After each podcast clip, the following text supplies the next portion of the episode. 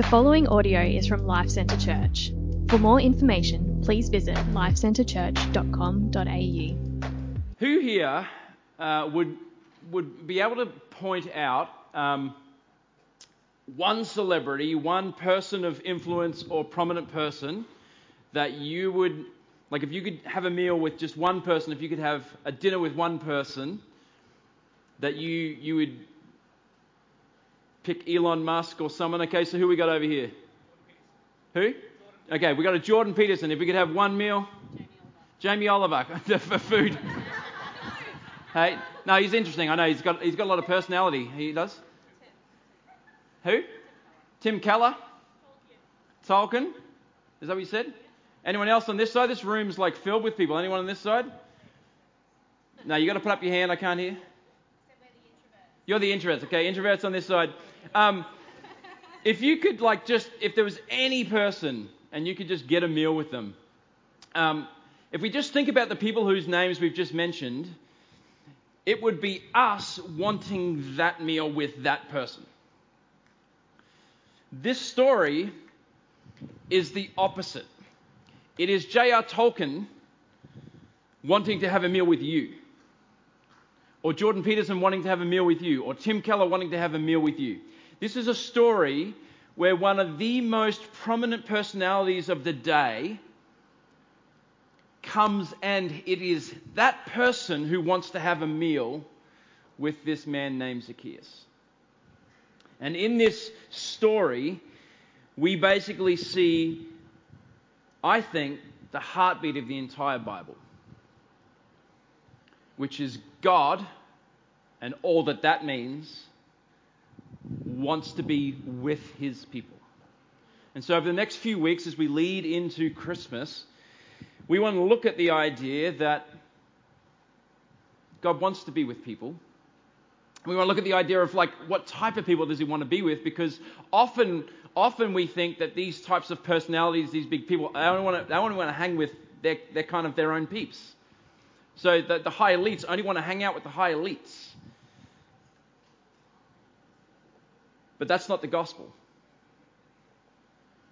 And Luke, who's writing this book, is writing to what we know as Gentiles. They are non Jewish people. And the non Jewish people, the Gentiles, have heard about this Jesus, and they're not sure whether they can get in with him because they're not Jewish. They're outsiders. And all the way through Luke's book, if you read his whole book, all he's doing is telling stories of every type of category of outsider he can come up with to show that when Jesus comes to you, he brings you in. And so, for a Jewish, an ancient first century Jewish person, the way that they thought was there is near and there is far. There is holy or clean and unclean. There is in and out, and that's the way they saw the world. So you're either in or you're out. You're either far or you're near. You're either clean or you're unclean. And so what Luke does is he starts to write all of these different stories from the lens of you can come in. Jesus wants you in. And so I want to give you just four steps of this story, the way that Luke writes it, I think. So we're going to look at first the problem so it starts off in verse 1. He entered Jericho, this is speaking of Jesus, and was passing through. And says, And behold, there was a man named Zacchaeus. And so here's the problem. Okay, Jesus is coming. And so Luke wants to go, but here's the problem with, with this man. He was a chief tax collector and he was rich. And he was seeking to see who Jesus was, but on the account of the crowd, he could not because he was small in stature. So he ran on ahead and climbed up into a sycamore tree to see him, for he was about to pass. That's Jesus was about to pass. So the first thing in this story that Luke does is he goes, Let me show you obstacles to Jesus. Let me show you obstacles that this man has to being in with God. And so, first obstacle is that he's a chief tax collector and rich. Now, notice it said that he is coming from Jericho, okay? Herod the Great had obtained Jericho from Caesar Augustus. And what he had done, as, as good leaders do, they come in and then they build things so everybody knows that they've come in. So he's building aqueducts, he's building new temples, he's building stadiums and arenas, he's building all of these things because he's the new guy in town. And so everyone would know hey, This is who's in charge. Look at the prominence. Look at me. This is, this is where Jesus is coming from and he is walking to, and this is the context in which the Jewish people live. Now, when, when someone comes in and they build a whole lot of infrastructure in a culture or in a society, what do those leaders then do to the people to pay for those things? There's, it's our favourite word, guys. It's okay to say it. We love paying it to the government. What is it? Taxes. We love tax. Please take that money off me and put it towards something that you don't do well. I love it. Well done. Okay? Hope there's no political people in the room. Um, they tax. Okay? And so the Romans are in charge and they're building all of these things and they're going to tax everybody, including the Jews. And so what it says here is that this guy, Zacchaeus, is a chief tax collector, meaning he's not with the Jews. He's now working for the Romans who are building things to their gods and to Caesar which they're against and they don't like, and then he's going to work for them and come and tax them. And what we know from history is that they were actually taxing the Jews more than they were even the Romans. And so what we see with Zacchaeus is that he's not just a tax collector. What was he? A chief tax collector, meaning this is his business. This is his day in, day out job. He has tax collectors that work for him.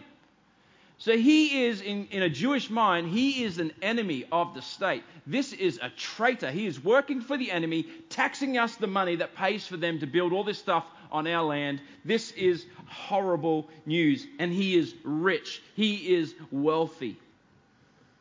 And so for Jews, they see him as an extortionist, a traitor. And the Romans also hate him because they see that he is unloyal to his own people, and Roman, Romans are known for their loyalty. But that's not the only obstacle.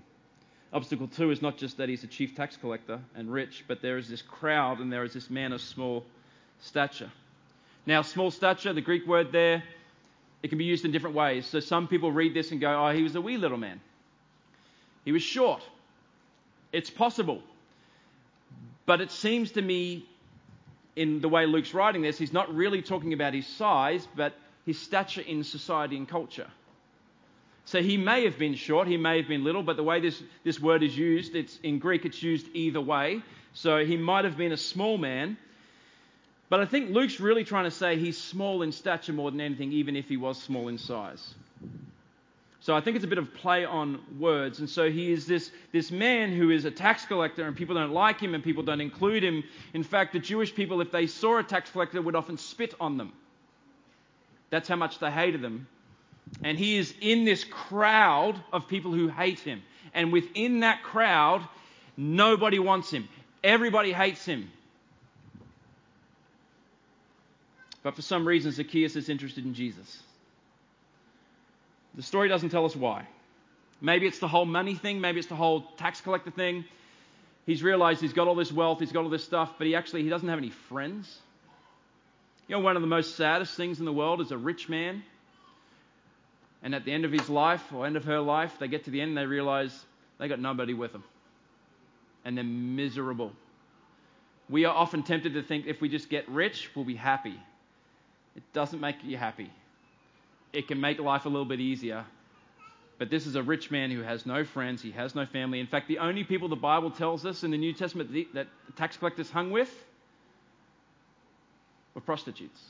So you'll often see those two categories go together because they're the only people that would actually say, yeah, okay, you can hang with us. But even then, the Bible in the New Testament, it makes a distinction between those people because they're lower than the low. They're the worst of the worst. Maybe he's heard that Jesus has a, a former tax collector in his ranks. Levi, Matthew, is with Jesus. And maybe he's heard that he, he's been received. We don't know why he is doing what he's doing, but we do know that it says he runs ahead and he climbs a tree. Those are behaviors of children, not adults in Jewish culture. Adults don't run. And adults certainly don't go and climb trees. I mean, even in our culture, I've never said to Matt, hey, bro, you really keen? I want to go down to Scarborough. I just want to climb those trees together. You want to come climb trees together? Like, we've never had that adult discussion in our culture. Uh, now, Matt loves trees. Um, you didn't know that about him, but when he goes to the Netherlands, he's going to be climbing trees. Like, we might say, let's go climb mountains together, but, but typically men aren't climbing trees together. in their culture, it's not just that you don't do it because it's kind of like immature. It's actually it's childlike behavior. But this is what he's doing. And so, what Luke wants to do, he wants to set up this problem that there is this man and he is far away from God in terms of how culture would see him. And people like this man do not get in with God. People like this man don't get in. People like this man never get clean, they are always out.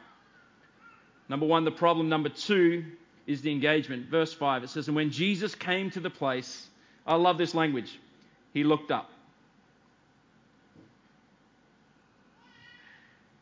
The reason why I love that is because I know in my story that Jesus looked at me. Jesus was watching the way I was going about my life, and he had his eyes set on me. And that is such good news. It says he looked up and said to him, Zacchaeus, hurry, come down, for I must stay at your house today. Now, for us, we know the story. Maybe if you've been around for a while in church, you kind of know the story. But for a Jewish person hearing this story, they're like, what in the world? There is no way Jesus would do that. There's no way that he would say to a person who's acting this immature and is a chief tax collector to say, hey, hurry, come down, for I want to come and have a meal with you in your house. He's a sinner. He's a rich tax collector and trader. Nobody likes him. He's unholy. He's ungodly. He's, he's diseased in their mind. But it clearly tells us that Jesus noticed him. That the emphasis of Jesus' heart was urgent. Like, we're going we're to do this, and we're going to do this now. And so, what we see is Zacchaeus might be investigating Jesus, but Jesus is intentionally seeking to save him. Jesus is going after Zacchaeus. If you're a Christian, you're a Christian because Jesus went after you. This is the story of the Bible is that we didn't come and find God, God came and found us. We didn't bridge the gap between us and God. We didn't make our way up to heaven where God was. God left heaven, bridged the gap, and came to us.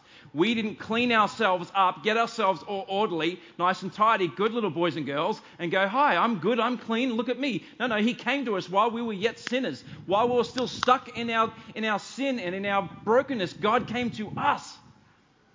And so Zacchaeus is investigating Jesus. Zacchaeus is clearly interested in Jesus, but Jesus is going beyond that. Jesus is intentionally coming to him. And one thing you need to know is that 10 days from this moment, Jesus' life is going to end. Do you get that? Okay, if there's anybody that's experiencing a, a time pressure of like, I've got to get all these things done before I go to the cross, like I've got a lot on my plate right now. Anyone here got a lot on your plate right now? Yeah, hey, that's the most hands I've ever seen up. Well done. It's like, yeah, we are busy, we are exhausted, we are tired. That's nothing compared to Jesus, who knows in 10 days, I'm going to be brutally crucified. I'm going to be beat to shreds. And yet, as that's going on, he's like, but I care about this one man named Zacchaeus, and I want to eat with him. Oh.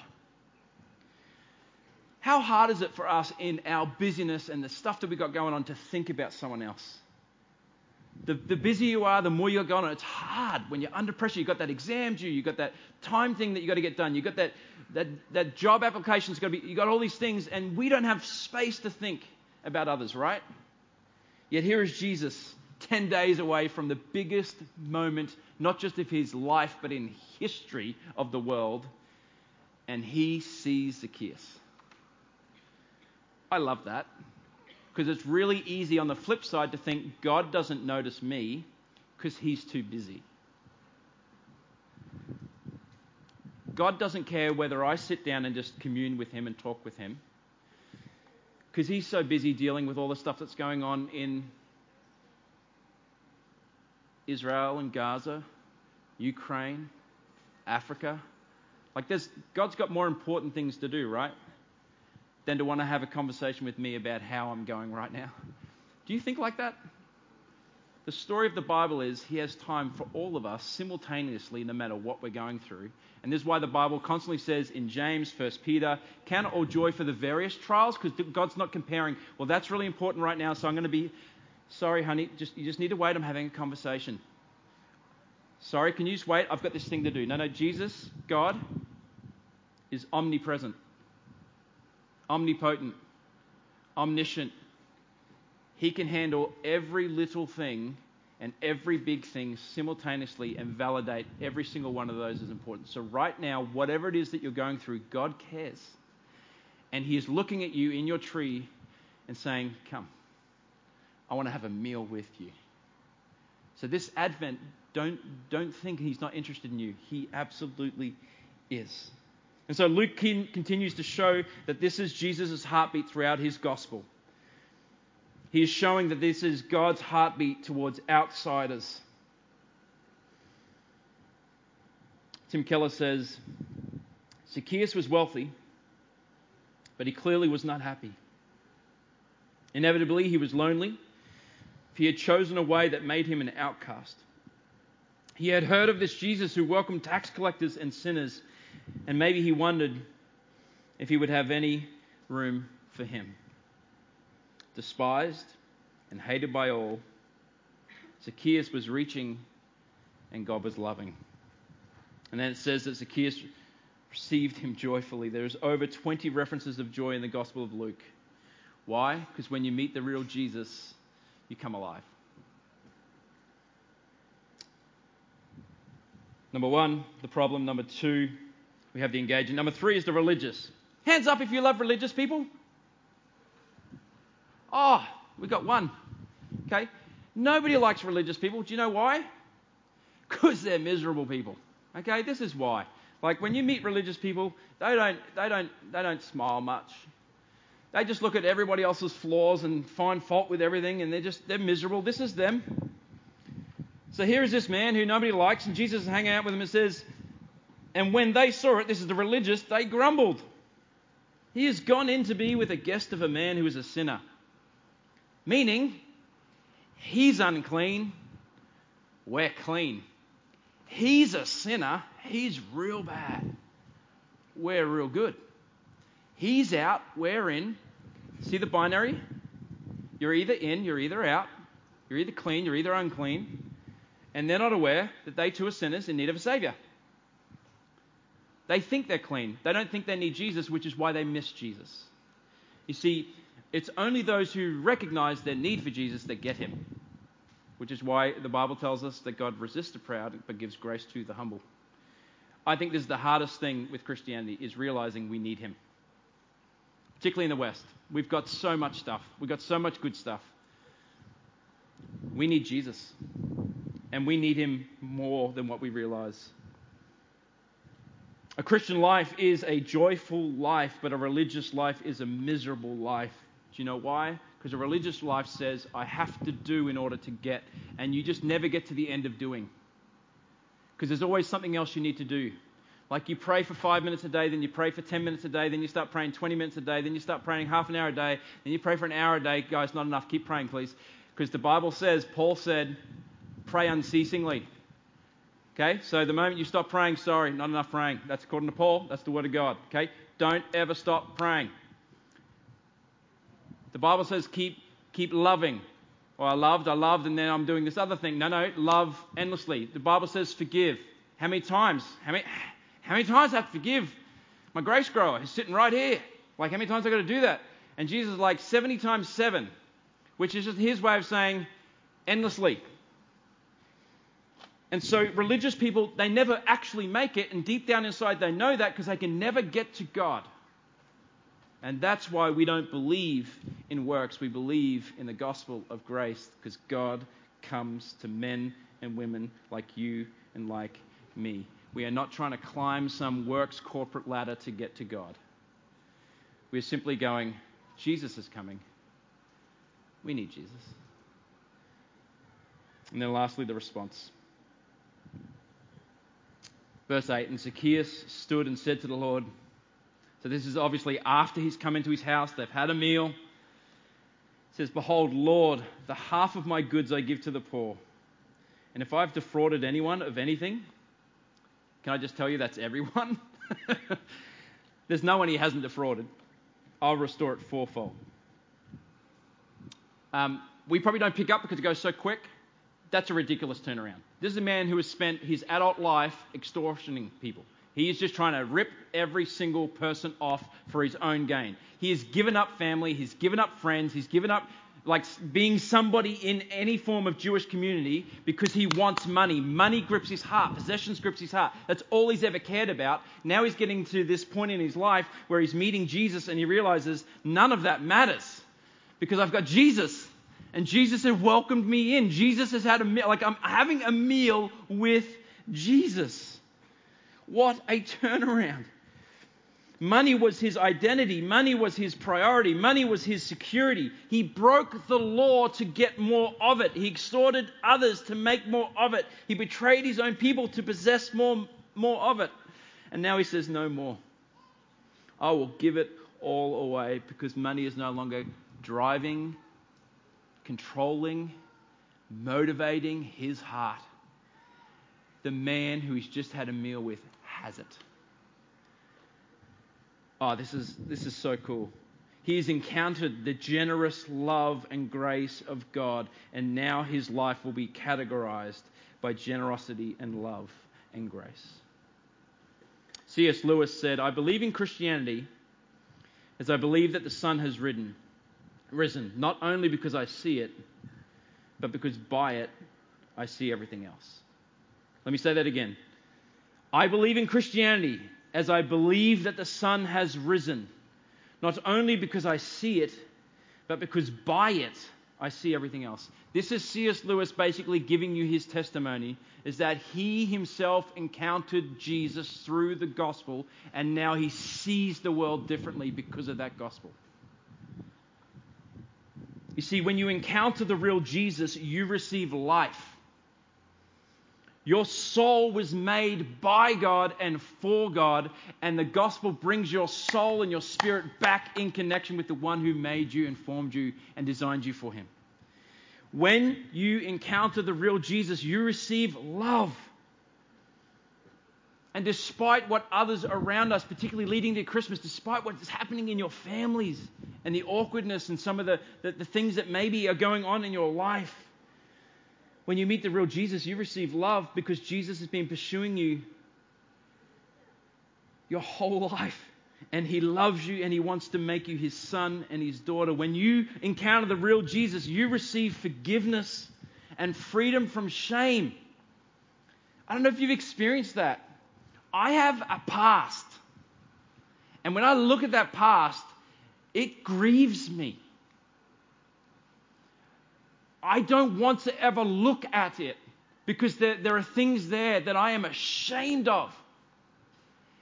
And before I was a Christian, I didn't want people to know the depths of my heart, the things that I thought about, the things that I did, the things that I planned. I didn't want anybody to know about them. I didn't want anyone to know about my brokenness and my hurt, all the anxiety, all the things. I just wanted to create this facade around me, and you would look at that and accept me. And then I meet, met Jesus, and he, he kind of went through the facade and went straight to the mess and then covered it up.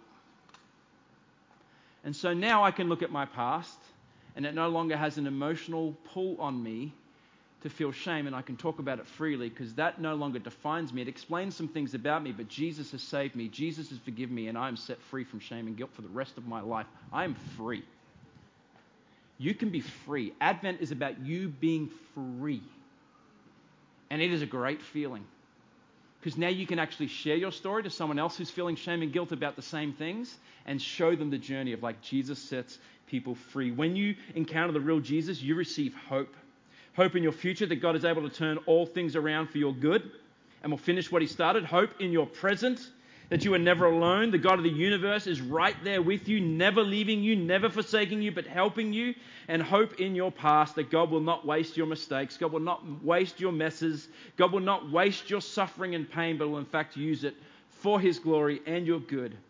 When you meet the real Jesus, you receive purpose. You realize that you are not an accident from a bunch of like hydrogen atoms just sitting in there, and just somehow they all collided, and one day, like we came about, and there you are. Wow, no, no. God designed you, God planned you, God thought you, God actually got the two exact parents He needed to get the right DNA to get you exactly where you are. So I get to thank him for my nose. It's, it's wonderful. Thank you. You designed that. Okay, you receive meaning. You receive peace. You receive joy. These are all the things that are found only in relationship with Jesus. And then Jesus turns to him as the band come up. And he says, Zacchaeus, today salvation has come to this house, since he is also a son of Abraham. This is Jesus saying to all those around, he's moved from out to in. He is a son of Abraham. That is another way of saying he is a son of God. He is mine. He is no longer unclean. He is clean. What did Zacchaeus ever do? It doesn't even tell us in this story that he's even asked God for forgiveness. but we clearly see a person who is repentant, who has said, I've met you, Jesus. And that life that used to define me, control me, uh, whatever is there, I want to use everything I've done there to be about your good purposes, and I will give. And so, what Jesus is not saying is because you did this, now you're saved. What he's saying is because you did this, it's evidence that you have received me. And I love this line, verse 10 For the Son of Man came to seek and save the lost. And this is the story of Advent. Advent, meaning coming. The coming of Jesus is about God with us. God coming to lost, broken, hurting, wounded, sinful people and making them his own. And if you're a Christian, you have experienced that. But maybe you're a Christian who's experienced that and forgotten it and you've lost the joy. You've lost that sense of peace. You've lost that. Maybe in this season, we need to come back to that and go, that's right. God came for me. And if you're not a Christian, this is what it means. As Jesus sees you, Jesus looks at you and he says, I want to come dine with you. Will you let me in? And if you do, he will transform your life. I guarantee it. Amen? Let us pray. God, thank you for your word, are these awesome stories that happened in real history with real people. And God, we can look at the story of Zacchaeus and we can identify maybe with some things about him. And Lord, as we read other stories in the coming weeks, we might see things that we can identify with these other characters. But Lord, I pray that we wouldn't just see and identify with them, but we'd see who you are and what you have done and what you continue to do to bring people like us back to you, that you come to us. You, you bridge the gap. You come across. You clean us up. You welcome us in. And so, Father, this Advent season over the next few weeks leading into Christmas, Lord, would you just help us to pause and be still at times and just remember that while we were yet sinners, you died, you came for us to bring us home. I thank you for this in your son's wonderful name. And everybody said, Thank you for listening to this podcast from Life Centre Church located in North Lakes. We exist to make, mature, and multiply disciples in communities that depend upon, declare, and display the gospel of Jesus Christ in all of life. If you would like more information about us, please visit lifecentrechurch.com.au. We provide our podcasts free of charge. Please feel free to download the content and share it with others, but please do not edit or alter the content in any way without the written permission from the leadership of LCC.